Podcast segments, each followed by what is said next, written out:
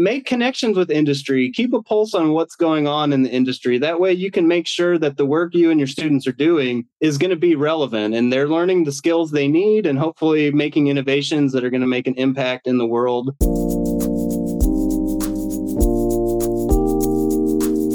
Hello, hello, everyone. Welcome back to the It's a Material World podcast. I'm your host, Pune, and joining me today is my co-host, David.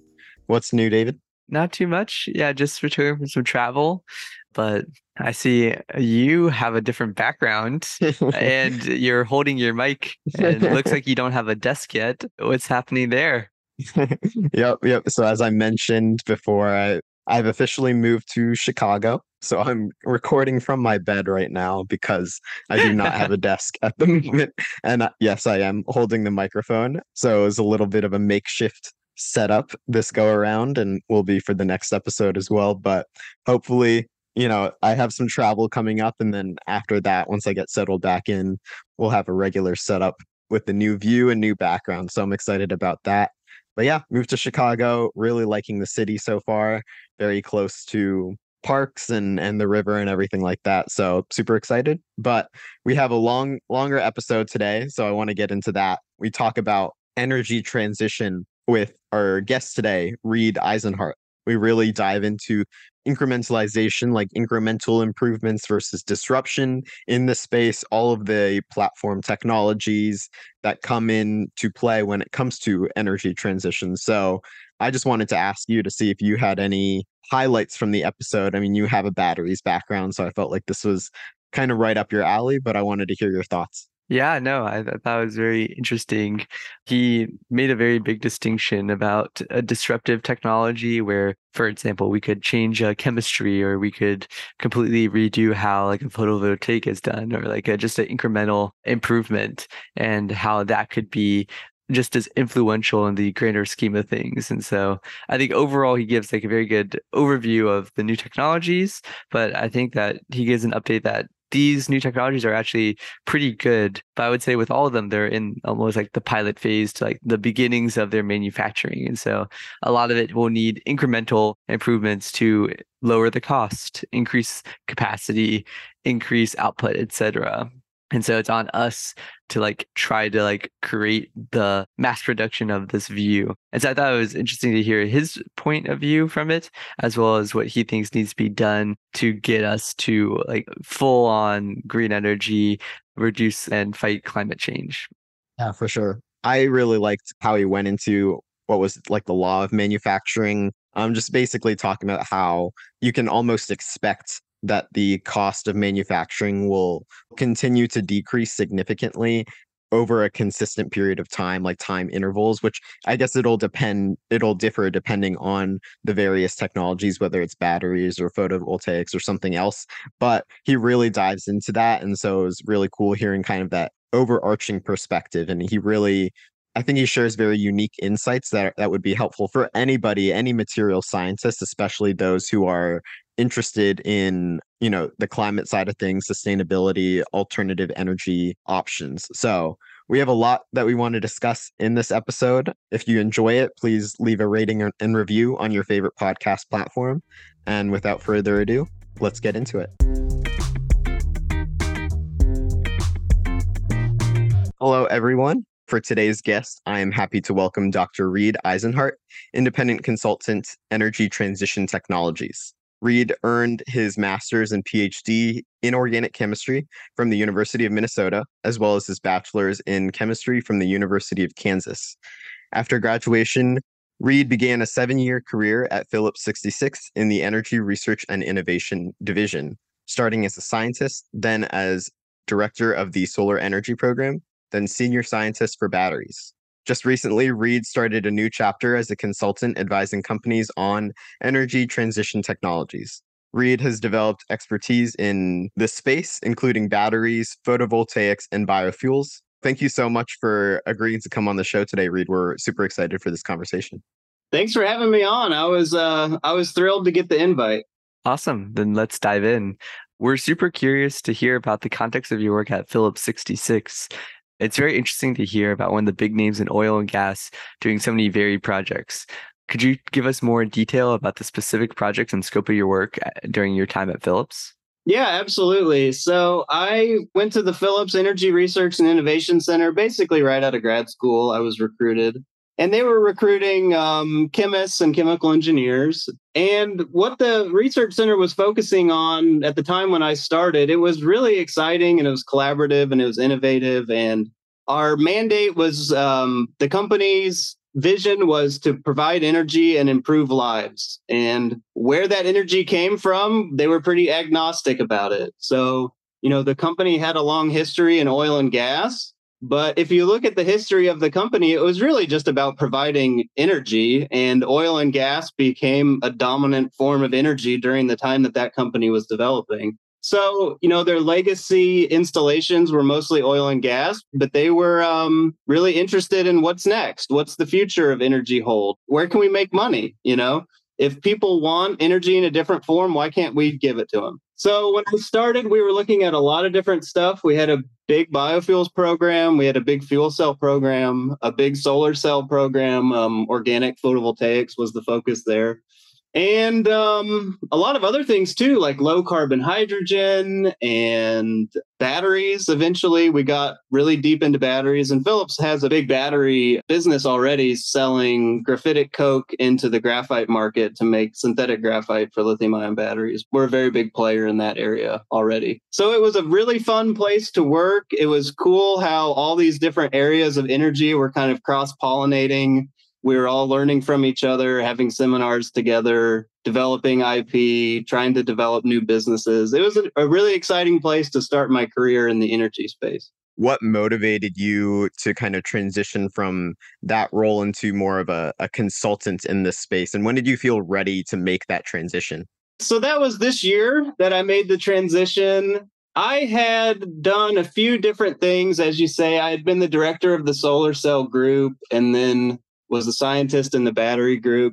And what I found was that I was gravitating more towards wanting to do the business development side of things and not be in the lab as much. And, you know, as you get closer to business development, you know, one of the things you learn in your career and you have to think about a lot is alignment with what the business strategy is, or or organizational strategy if you're an academic or whatever. And the willingness at recently for new business development in these spaces was kind of drying up a little bit.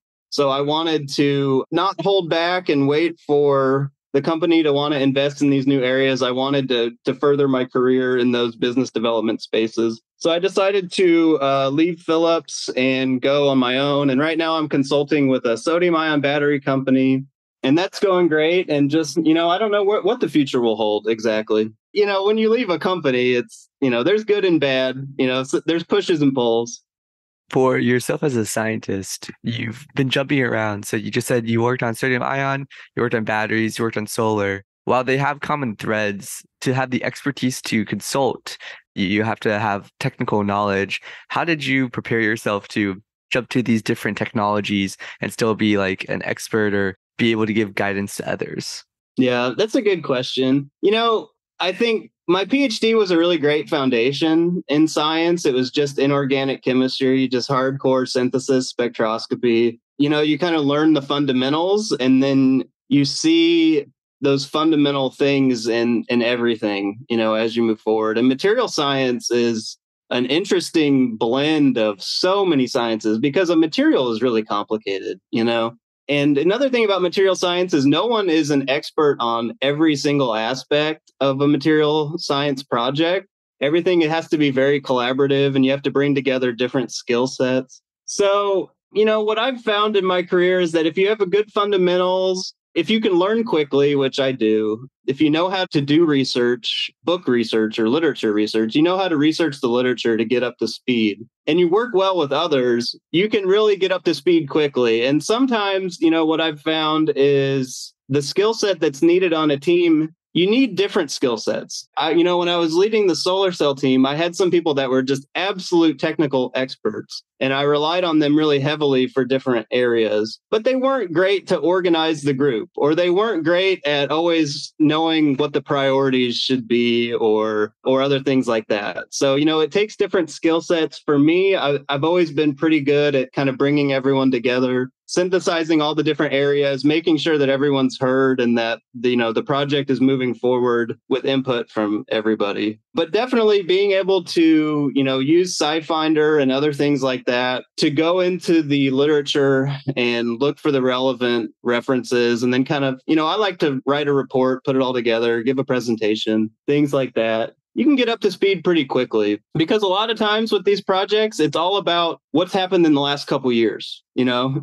You don't need to know like a thirty-year history. Things change so fast. It's like, okay, where are we at today? What are the big problems that need to be solved right now? What's coming a little later? You focus on that. Maybe you can help us kind of get up to speed a, a little bit, right, with, with this episode. So you talked about energy transition and the technologies kind of in this space. And I think people generally might assume this topic is associated with clean energy technology, or, you know, just an out with the old, in with the new approaches. As you kind of mentioned, you know, what's happened in the, in the past couple of years. To start this conversation, can you just briefly share what energy transition is, in your opinion, in your words? Yeah, absolutely. Energy transition is uh, something, you know, I'm devoting my career to at this point. It's something I'm I'm heavily invested in. And it's really all about solving climate change and making a more sustainable world. And, you know, one of the things that I learned at Phillips is that people use a lot of energy, and people love energy. I mean, there are so many activities we do that are so highly dependent on energy. Flying somewhere, driving, boating, you know, R V. So much of our lives, especially in the United States, is revolves around energy. We use a lot, lot, lot of energy. People love it. We need to find a way to do that in a sustainable way. And we know that burning fossil fuels is not sustainable. We can't just keep putting C O two into the atmosphere forever. So we need to have another energy transition, and we need to transition to an energy system that gives people more energy. It makes their lives better. And also it's cheaper. And also it doesn't have any C O two emissions. So it's a big thing that we need to do. We need to transition our whole society, essentially, but it isn't unheard of. We've had other energy transitions in the past, and I had a quiz for you guys. This looks better on a chart, but I think I can describe it. So anyway, okay, so I have this chart, and um, on the x-axis is years, and it starts out at the year nineteen hundred and it ends today. And on the y-axis, this is the quiz, is what is the units of the y-axis? So in nineteen forty, it starts out at about five million a day. By nineteen seventy, it was fifty million a day. And today, it's eighty million a day. So since nineteen seventy, it's only, you know, not even doubled. But from nineteen forty to nineteen seventy, it went up ten times. So what do you think the unit of that y-axis is? Dave, maybe we can work together on this instead of it being a competition. But okay, like my first okay. thought is, is some sort of like consumption unit. I I, yeah. I know that's pretty vague, but I'm I, I don't know. What do you think? I agree. Sorry, you said it was eight million or eight thousand? eighty million a day today. eighty million a day. A day. Okay. So here, I'm going to cheat. And uh, maybe if I put it into years, it'll, it'll help me think of something. eighty million. So like thirty billion of some unit per year. I don't know if that helps you, but uh, yeah, I have no idea. Uh, I guess let's make an educated guess here real fast. I don't know. Gallons of gas. I'm not sure. Gallons of gas. Well, you're on the right track. It's barrels of oil a day. And a barrel is forty-two gallons. So oh, okay. right now, the world consumes eighty million barrels a day. Wow. Of crude oil. And that's a big number, obviously. But the thing I find fascinating is that nineteen forty to nineteen seventy. And if you look at the chart, it's basically parabolic. It's like totally smooth. And it goes from five million to fifty million in thirty years. It increases ten times. And when you look at where we're at in the energy transition and with zero emission energy sources, we're at about ten percent right now. We need it to be about ten times higher. And people say, well, that's just, oh my gosh, ten times higher. And you guys want to have net zero by twenty fifty. Well, that's thirty years. Okay. We've done it before. We've done a complete energy transition in thirty years before. That was nineteen forty to nineteen seventy. And that wasn't just oil production. Okay. That's just the start of it. Oil production, that's the refineries, that's the pipelines, that's the gas stations, that's the roads, that's the cars, that's the garages. It's everything. It's, it was an entire way of modern life that was created over the course of thirty years. And that's happened before. It happened in our grandparents' lifetime. It needs to happen again, but with clean energy technologies. And it's going to happen. But we need to build a lot of stuff. And so that's going to happen during our careers. That's the really exciting thing, I think. And material science is going to play a huge role in that. You know, if you look back at that last energy transition, that was all petroleum engineering, mechanical engineering, chemical engineering, just pipelines and stuff like that. The new energy revolution is materials. This is electronics and technology taking over the energy sector through these platform technologies. And I want to talk to you guys about the platform technologies, and maybe we can get into that next. So what are the technologies that are going to play the biggest role in the energy transition? So yeah, you said that right now we're at ten percent. We need to scale up. Maybe to start with, could you tell us what technologies are currently leading the current clean transition? Yeah, and ten percent, that was just to kind of uh, get you started. So if anyone wants to check me in the notes or whatever, you know, basically we need we need us to be ten times bigger, okay, in the next thirty years. The energy transition, there's a few really big platforms in the energy transition that are going to be part of that ten X in the next thirty years. And I kind of bucket them into three different areas. Generation, how are we going to generate clean energy? Transformation, how do we transform that energy so that it gives people energy where and when they want it, which is important.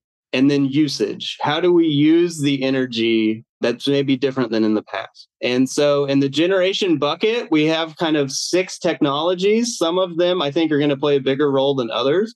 The two that I think are going to play the biggest role are photovoltaics and wind, wind turbines. Those are still growing very rapidly, and I'll talk about that later. And the technologies are still getting better. But then you also have uh, hydro, which in the past has been one of the biggest sources of clean energy. You have biomass, which can be for biofuels or to burn it for electricity. Geothermal is one that is still developing, but it could play a big role, especially because it doesn't have as many intermittency issues as P V and wind. And then nuclear is kind of the big question mark, is how big of a role will nuclear play? It's up in the air right now. We'll see. It's definitely going to be in the mix. So those are our generation technologies, and the, you know, where material science is going to play probably the biggest role there is in the P V space still. P V is still growing. It's still getting better.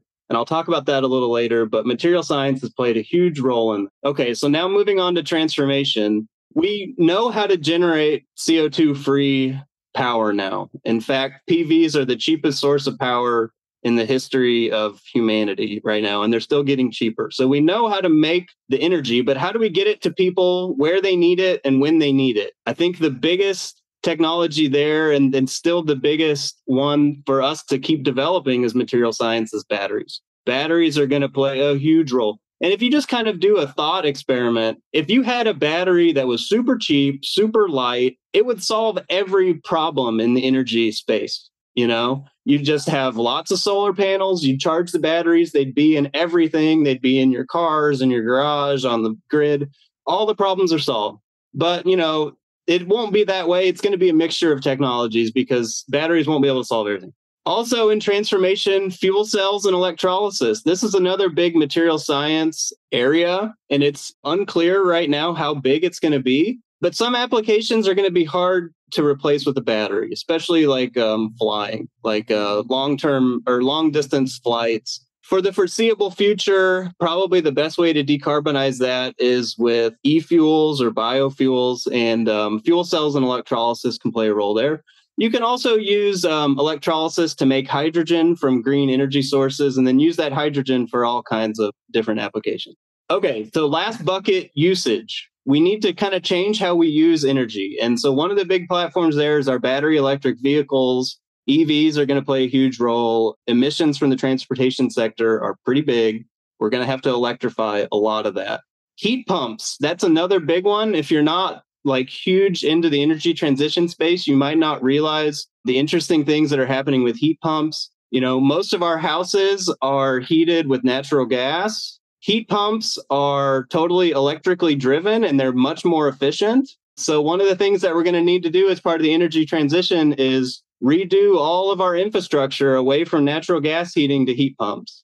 And then the last bucket is just various industrial. There's a lot of emissions associated with industrial production of everything we do today. And there's going to be lots of different strategies to decarbonize those industrial areas. And then last one is aviation, you know, and, and maybe aviation is an outlet for e-fuels or biofuels or something like that. So I think in a nutshell, those are the technology platforms. I'm a big believer that really what we need to do is just scale those platforms, make those platforms better. We don't necessarily need new platforms. Uh, I'm open to it, but I think things that are outside of those platforms are going to be kind of like connective tissue. It's going to be little technologies here and there to help that work with this and this work with that. And then that whole patchwork quilt is going to be our new energy system, you know, in twenty fifty. And we're all going to get to build that over the next thirty years. And it's going to be super exciting. That is super exciting. And I appreciate you kind of laying out those platforms in, in a way that was easy to understand and visualize. And I like the analogy of the connective tissue with kind of the other technologies that might be inter- interspersed there. Let's get into how we can make that happen. You said by twenty fifty, you know, and there's two types of material science innovations or genres, if you will, disruption versus incrementalism.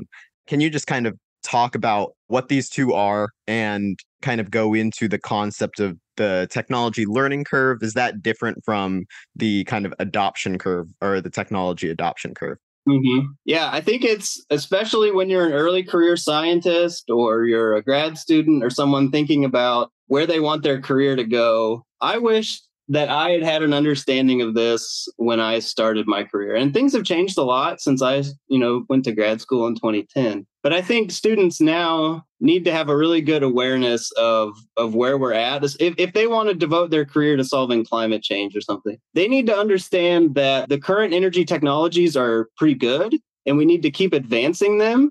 And uh, sometimes people will muddy the waters. Even Even professors will do it. They'll say, well, we need a new photovoltaic technology. We need a new battery, things like that. Okay, maybe we do, maybe we don't, but definitely just come in with a sober understanding of that. That's what I mean by disruptive versus incrementalism. And I think academics and honestly, the U S as a whole in the energy space is a little too focused on disruptive.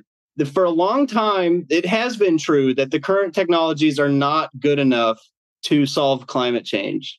And, you know, when you have twenty years of understanding that, it takes a long time, even for people that are really up on the space to to kind of come around to, oh, wow, things have changed a lot, which they have. I mean, even in the last seven years, things have changed dramatically. And it's all because of the price per watt or per kilowatt hour of these technologies. And really, it all comes down to cost because people want to use a lot of power and they have a finite amount of money. So it has to be cost competitive.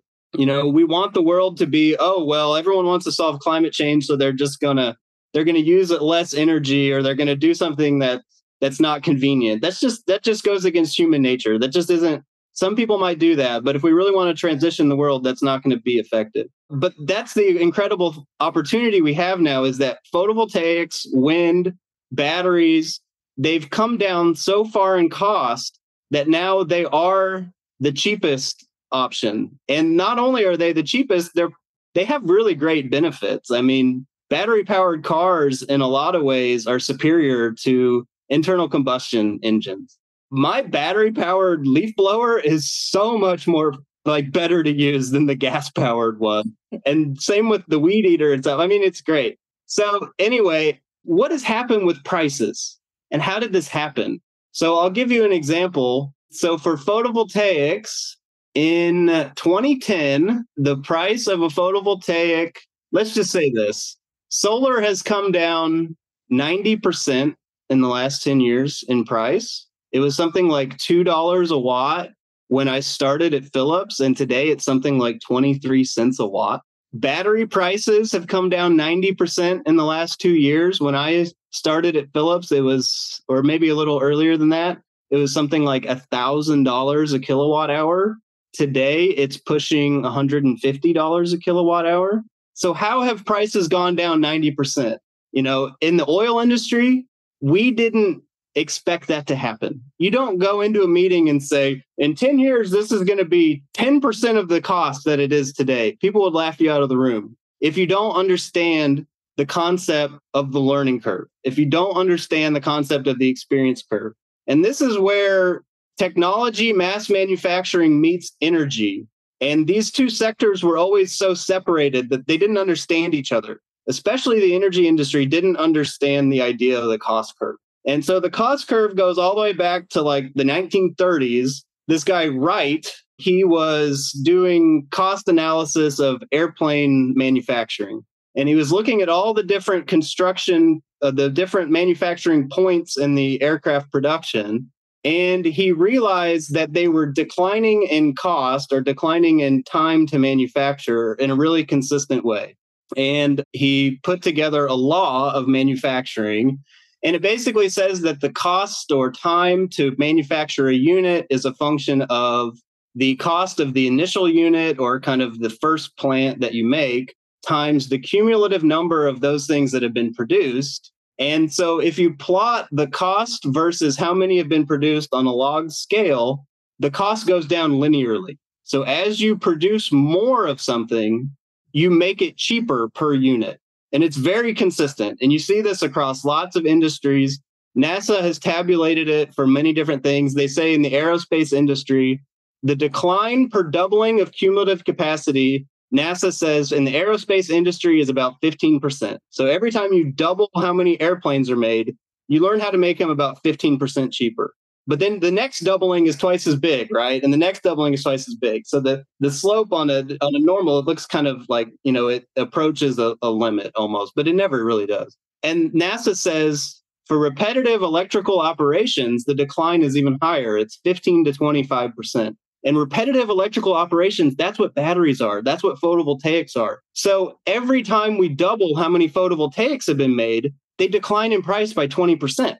And that's what's basically been happening year after year since this technology was invented in nineteen seventy. It started out at one hundred dollars a kilowatt hour. Now it's twenty-three cents. And it's still declining. That's the incredible thing, too. So if you look at wind, P V, and batteries, and you plot the uh, data over time, wind is declining thirteen percent for every doubling, and it's still doubling every seven years. P V has declined twenty percent for every doubling, and it's still doubling every four years. Batteries have declined twenty-five percent for every doubling, and they're still doubling every four years. So it's predictable. In four years, the cost of producing a battery should be about twenty-five percent less. And demand is increasing. So we're going to see continued doublings of cumulative capacity for the next ten, twenty years. So it's it's a predictable decline. In the energy industry, this is like mind-blowing. If you go to the computer industry, it's like, well, yeah, yeah, we always plan on the computers getting better. You know, they come up with applications and they say, well, computers aren't good enough for this right now. And then someone says, well, okay, yeah, they will be in four years. So start developing it now so that it's ready in four years. In the energy industry, people just don't, they don't feel that gravity of technological progress. Or they're starting to, but everyone needs to understand this is happening now. You know, P V, wind, batteries, they're going to keep getting better. So when you see naysayers say, well, there's something about batteries that'll never be good enough, or there's something about photovoltaics, usually they're working on like five-year-old data, and they're projecting that that's going to go into the future. First of all, their data is already super out of date, and they're not even understanding that this trend is going to continue to go down. I mean, if you look, if you really dive into these industries and the trade consortia that are part of these industries, they have plans on how to meet these price declines. I mean, you can look at it. They say, we're going to do this, we're going to do that, we're going to do that. We already kind of know how to do this. We're going to integrate it into the facilities. So these price declines are going to happen. But, you know, one thing that's going to happen is raw material prices will fluctuate. Uh, so this is all about the cost of manufacturing, and it doesn't take into account raw material prices. But there's going to be fits and starts there where, you know, demand exceeds production of raw materials, and then raw materials increase. And But eventually prices for all these commodity chemicals will also come down as well.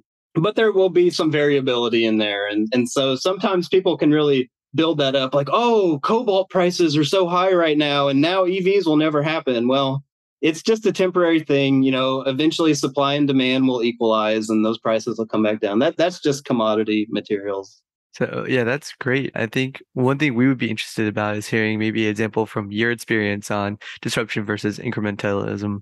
And I think maybe another part is that there's disruption in like a technology and then there's disruption in manufacturing. So I think we kind of shift from a technology point of view to how can we create this material in a new way as like the next step. Maybe you could talk about that a little bit more. Yeah, there's some really great um, examples in a lot of these spaces, and P V especially. So there are some like very incremental improvements that P V has been making to realize the cost declines per watt.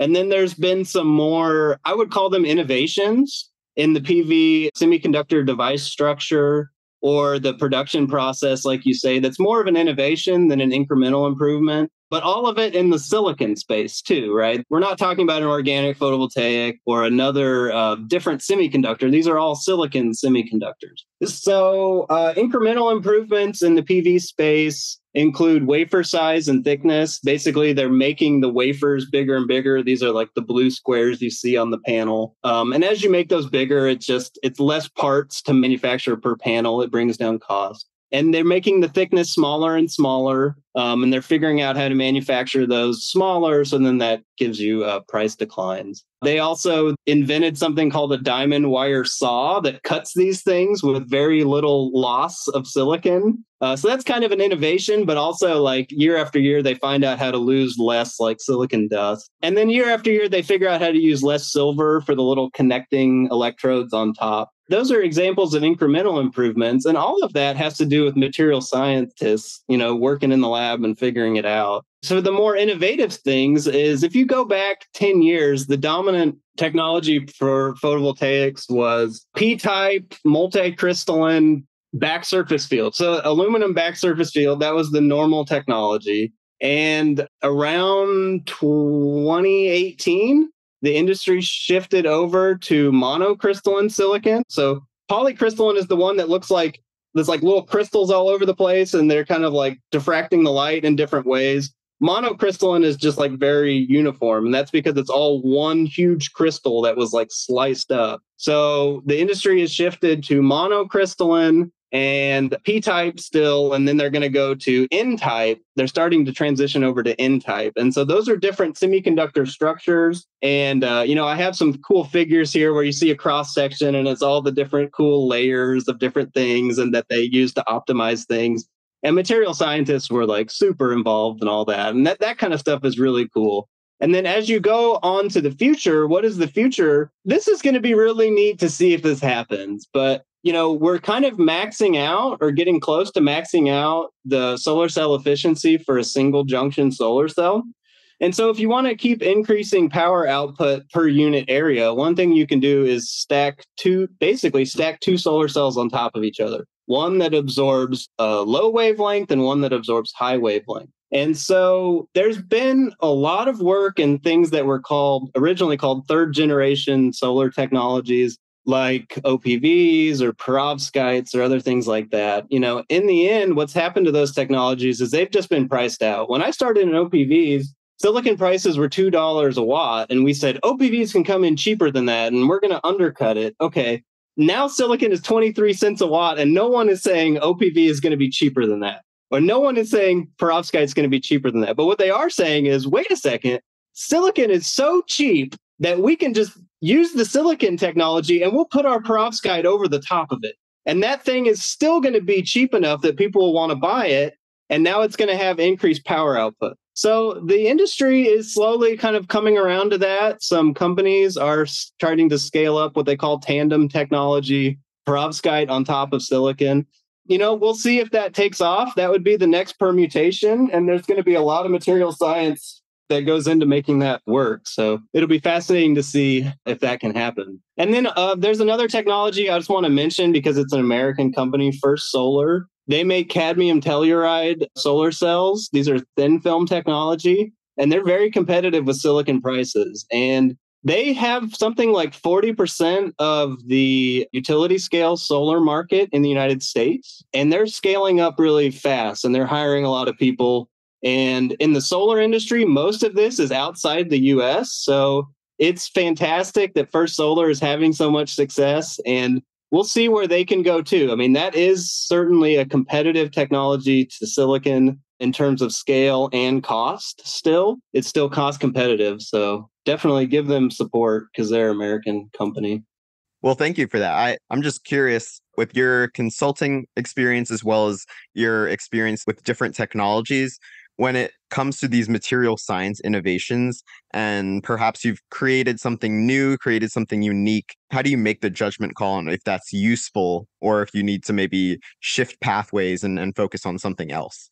This is a great question. And it's a, a question that material science professionals never stop asking themselves. I mean, we, Puneet, David, you know, we're presented all the time with ideas or or different options for things we can work on. And we have to decide what to prioritize, because one of the things you learn over your career is that even simple ideas, boy, they take a lot of time and effort to really realize. And material science is complicated. I mean, you can have an idea to improve one aspect or one property, and it is not easy to change that one property without changing all the other stuff, you know?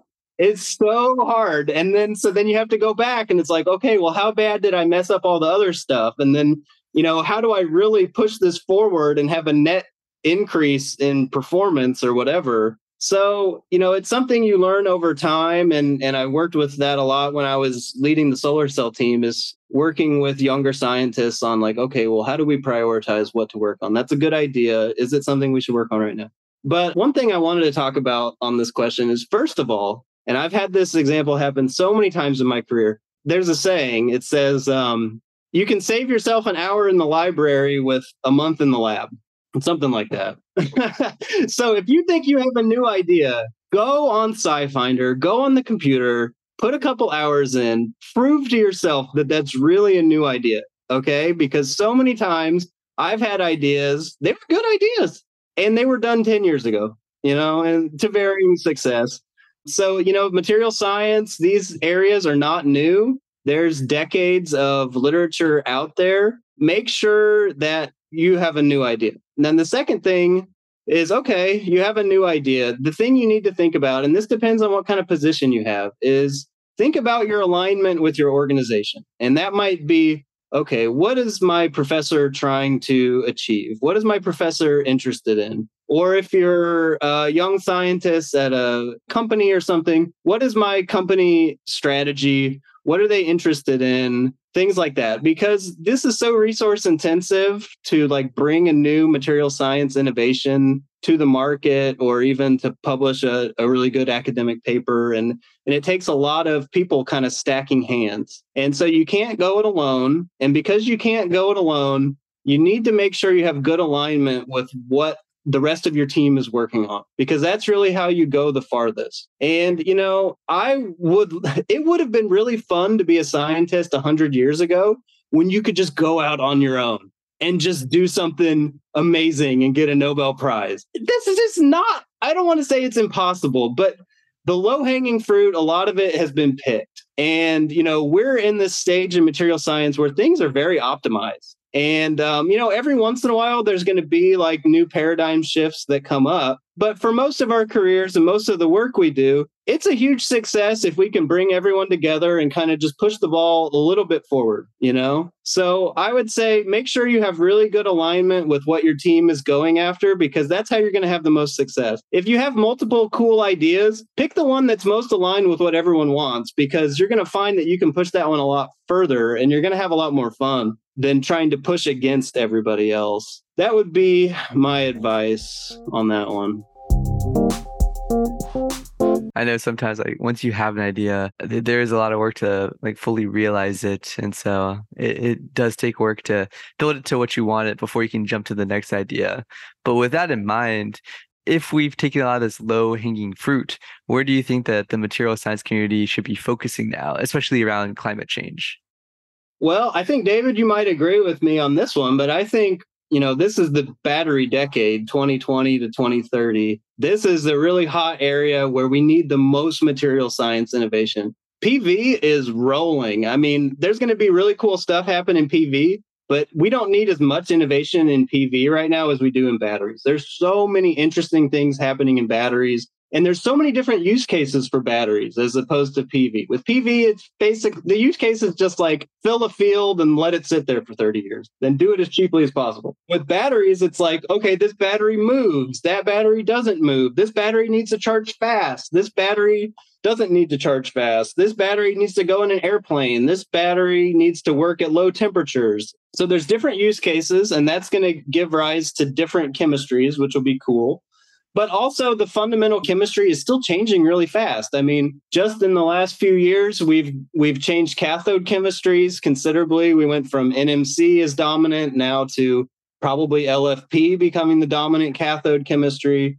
There's lots of innovations on the anode side, you know, in terms of solid state batteries, metal anodes, silicon anodes. And there's another incremental versus disruption is, do we just keep increasing the silicon content in graphite? That's an incremental improvement. Or do we go straight to lithium metal or something like that? Well, um, you know, no one knows. Maybe we'll do both, or maybe we'll do one or the other. But there are so many material science problems to solve in the battery space. And another cool, you know, thing that's coming up is not only making better batteries, but making cheaper batteries and taking this existing, you know, lithium ion industry, which is pretty mature now, and we have a lot of manufacturing capacity. And how do we debottleneck that? So if we have a bottleneck and there not being enough lithium production or not being enough cobalt or nickel or copper, or graphite production, how do we keep making cheaper batteries? How do we keep filling the demands of the market? And I think one of the exciting technologies there is sodium ion batteries, because it's as close to drop in as you can get to an existing lithium production. So you can use a factory that's making lithium ion batteries. And the vision for it is that, okay, you just change your cathode powder, change your anode powder, you know, change your electrolyte, whatever, change a couple inputs into the factory and make some sodium ion batteries. And maybe, um, maybe factories are kind of, you know, they're responding to market demands. They're making lithium sometimes, sodium sometimes, and they're maximizing their profit. I think there's a lot of potential for sodium ion batteries, but it's still very nascent. So it's going to be fascinating to see where that goes. And I mean, in all of these battery products, there's so many material science problems to solve, and there's going to be so many great opportunities, and there's going to be so much growth. It's going to be a cool industry to be a part of. Can you just briefly go into the need for sodium ion batteries and compare it to lithium ion batteries in terms of what is the driver of sodium ion batteries from resources, applications, you know, the comparison of the performance between the two? Yeah, absolutely. So if you look at the cost declines that have happened with lithium ion batteries, you know, one of the big things that happened was they changed, the industry changed cathode chemistry from N M C to L F P. And that was really a cost saving measure in a lot of ways. Lithium iron phosphate is cheaper cathode, and it got over some bottlenecks in uh, nickel and cobalt production. Even within N M C, I mean, moving backwards, they slowly backed down the amount of cobalt in there to overcome bottlenecks. And then eventually they just moved all the way over to L F P in some batteries. So that was a way to realize cost declines. L F P, you know, they're going to be able to ride that chemistry for quite a while as, as price declines happen. But, you know, what will be the next chemistry that needs to come after L F P, if there needs to be another one, to really realize even more declines? So one of the things I put together in this presentation that I'm looking at is that L F P, you know, maybe could take us to eighty dollars a kilowatt hour or something like that. I mean, no one knows. But today it's like something like one hundred twenty. Maybe we can ride L F P down to eighty or something like that. But maybe we need a new chemistry after that. You know, could sodium ion batteries take us down to a forty dollars a kilowatt hour battery or something like that? That would be transformational in some ways, even if the battery is heavier or bigger or something, because it just goes to what people can afford. If everyone can have a huge battery in their garage, if the power plant can have a huge battery that's uh, managing load, if you have a huge American truck with lots of area for batteries, you don't need the best battery. You know, it's, it could be, the battery could be huge in an F one fifty, and you could have a bigger battery and people love it. People in America love bigger stuff. So sodium ion battery could be a way to give people more of what they want, more battery for the same price. And the reason that it could do that is a few things. So Albemarle has projections on lithium demand versus supply, and they think there's going to be they think there's going to be almost a million ton deficit of lithium by twenty thirty. And that represents about six hundred gigawatt hours of battery demand, lithium ion battery demand. So that could be an opportunity for sodium ion batteries. And six hundred gigawatts, that's not a small number. That's a huge industry in and of itself. So if the demand is there and if sodium ion batteries are ready to roll, there's going to be a big demand for sodium ion batteries just because of the lithium deficit. Um, and then sodium ion batteries have other ways to be cheaper as well. So they don't need a copper current collector. That saves cost as well. And then also the cathode chemistry. It's still kind of up in the air what cathode chemistry will dominate, but my bet would be the one that uses the least expensive cathode metals. So those are kind of the promise of sodium ion battery. You know, some of the manufacturers say it could be a thirty percent decrease in raw material prices. So that would, you know, get you from your L F P prices down to your sodium ion battery price. And it's already being scaled up. I mean, and by big names. So B Y D, if you don't know, is the biggest E V producer in the world. It's bigger than Tesla in terms of output of E Vs, and they're totally vertically integrated. I mean, they have like ownership stake in the entire production process of refining the metals, making the packs, making the cars, selling the cars, vertically integrated. They announced a vehicle called the Seagull with a price of eleven thousand dollars, and it has a thirty kilowatt hour sodium ion battery, one hundred ninety mile an hour or one hundred ninety mile range. That's pretty cool. I mean, eleven thousand dollars car. I got a picture of it here. It looks like a fine little car, eleven thousand dollars, got a sodium ion battery in it. You know, who knows? Sodium ion battery won't just be for stationary. The downsides with sodium ion are gravimetric and volumetric energy density, a little bit lower than your lithium ion batteries. For gravimetric energy density, so the weight of the battery, it's pretty comparable to L F P, but about fifteen to forty percent lower than N M C type lithium ion batteries. Those are going to be your higher cost batteries. Volumetric energy density is where it suffers the most. It's about fifty percent of N M C and about eighty percent of L F P. So a car with a sodium ion battery, the battery pack isn't going to be a lot heavier, but it will have a bigger volume. So it might just be a bit wider or something, which I always joke, you know, I live out here in Oklahoma right now. And, you know, if you go ask a truck owner, hey, would you be sad if the truck was six inches higher? They'd be like, oh, hell no. They're lifting their trucks up a foot already just, just because they think it looks cool, you know? So you know, we can get around the batteries being a little bigger. It's just not a big deal. I think I attended a talk at Stanford and they were talking about lithium. So for the entire world to become green by twenty fifty, we would have to increase lithium mining by fifteen percent year over year, every year. And like the maximum we've ever done it was like twelve percent like a few years ago. And so I think that another promise is just that sodium ions are uh, twenty-three times more like available in the Earth's crust. And so I, I think I agree with you a lot is that we don't have to have the perfect battery. It's like we can use sodium ion for some applications where space doesn't matter and we can just make up in volume. But like for some applications like planes or other things where like space matters, we can like pick and choose the chemistries a bit more. Right now, I feel like lithium ion is just kind of the blanket statement. But so I think you do a really good job enlightening that. But maybe to wrap up the conversation, you can give us some parting advice for the audience on how our students can get involved or say update on the energy transition, and maybe just your final take on what we should be looking out for in the future as like students to be able to jump onto the next big technology or the next big wave. Yeah, I mean, one advice I would have for students and early career people is always understand the context in which your research uh, lies. Understand what's happening in the field, kind of stress test the motivations that are going into your research, really understand how it ties in. You know, if you're an academic grad student or something, it's okay if your project isn't going to be the next huge innovation that Tesla turns into a terawatt hour, you know, scale industry. You know, you are developing skill sets, you're developing expertise, but just be have a sober assessment of it saying, okay, I know this is you know, kind of silly maybe, or it's, it's a real niche thing. You know, in the introductions for papers, it can sometimes make it sound like this is the most important thing that ever happened in the world. Sometimes you have to write it that way for the journals, but just have an understanding to yourself, like really where it fits in and what the context is. Because in the energy transition, more so than in other areas, scalability is the most important thing. If you're in medical devices or something,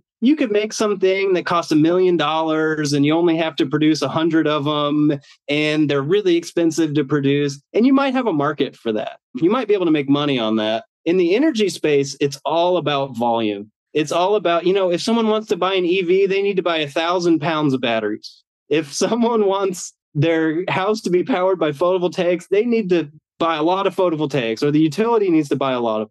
And so it's all about scalability, and very few technologies will ever get to that world-defining scale. And that's okay. Understand that, and understand that, hey, it's a really good career if you're working in one of those sectors. If you're just contributing to pushing the ball a little bit forward, contributing to that twenty percent decline over the next doubling, that's progress. And that can be revolutionary, because after a few doublings and the prices go down, that totally changes the trajectory of things. You know, as batteries decline more and more, they're going to change people's lives in ways they can't even imagine yet. And that's really the story of the energy industry, is you can make a huge impact on people's lives, but don't be afraid to embrace incrementalism, and always try to keep up on the latest in the sector that you're interested in. If you're working on O P Vs, that's cool. I worked on O P Vs for years, but uh, train yourself on what's going on in the, in the silicon P V space. Train yourself on what's going on at First Solar and CadTel, because when it comes to maybe trying to look for a job after school, those are going to be the areas that are hiring. And even if you want to go be a professor or something, you know, a lot of professors, unfortunately, I will say, don't have great context on what's going on in industry. And I think that's unfortunate. So I hope that, you know, if you want to go the postdoc and professor route, you know, make connections with industry, keep a pulse on what's going on in the industry. That way you can make sure that the work you and your students are doing is going to be relevant, and they're learning the skills they need and hopefully making innovations that are going to make an impact in the world. And just know, in the energy space, it has to be scalable. And it's okay if your research project isn't scalable, but just understand that that's going to be the big hurdle for any innovation to clear, is that it needs to win on price and it needs to be massively scalable. Well, thank you so much, Reed, for, for sharing that perspective. I think that was super important to share with our audience, and I appreciate all of the insights that you've shared, and even like visualizing some of the charts you had up as well for our audio-only listeners. So really appreciate everything, and thank you so much for joining us today, Reed. It was a pleasure. Thanks, guys. Yeah, it was fun. Thanks for having me. As a materials engineer, we can make an impact in nearly every single industry. But with that versatility comes a lot of options to choose from. So if you have no idea which position or industry is right for you, you're not alone. I've been there, I've done that. But just for a moment, imagine narrowing down your ideal role and company within the week. Imagine being able to secure your dream offer without having to apply to hundreds of job openings. Our online course, M S E Academy, includes video testimonials, resumes, interview prep, and mentorship from materials engineers who have been in your shoes. We also connect our members with companies and industry professionals in our expansive network to help accelerate your job search process as much as possible. To learn more and get started, simply click the link in the show notes below. And if you enroll within the next twenty-four hours, we'll add three bonus career-related resources. I hope to see you there.